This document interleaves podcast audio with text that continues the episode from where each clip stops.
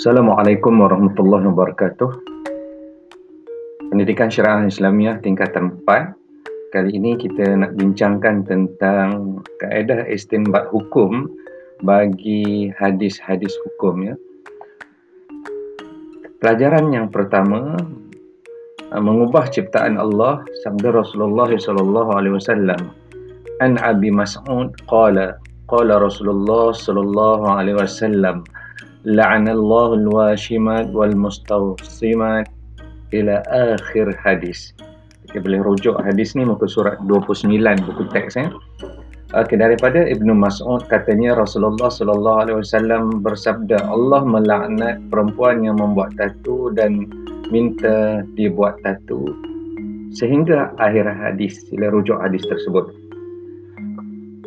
Okay, kaedah istinbat hukumnya ialah ulama mengistinbat hukum daripada lafaz kena sebut ya lafaz apa berdasarkan hadis tersebut? Iaitu lafaz apa tadi? La'ana. La'ana la'anallah. Ha, jadi la'ana bermaksud Allah melaknat. Jadi setiap perkara yang dilaknat adalah haram. Okey. Oleh itu oleh itu haram membuat tatu dan yang meminta dibuat tatu mencukur alis dan menjarangkan gigi untuk kecantikan. Sebagaimana yang disebut dalam hadis. Ingat ya lafaz mesti sebut. Lafaz pada hadis tu tadi apa dia? La'anallah. La'ana bermaksud Allah melaknat. La'anallah Allah Allah melaknat.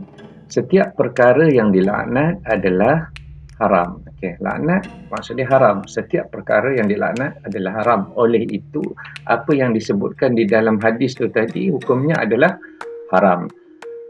Sekian, semoga bermanfaat. Assalamualaikum warahmatullahi wabarakatuh.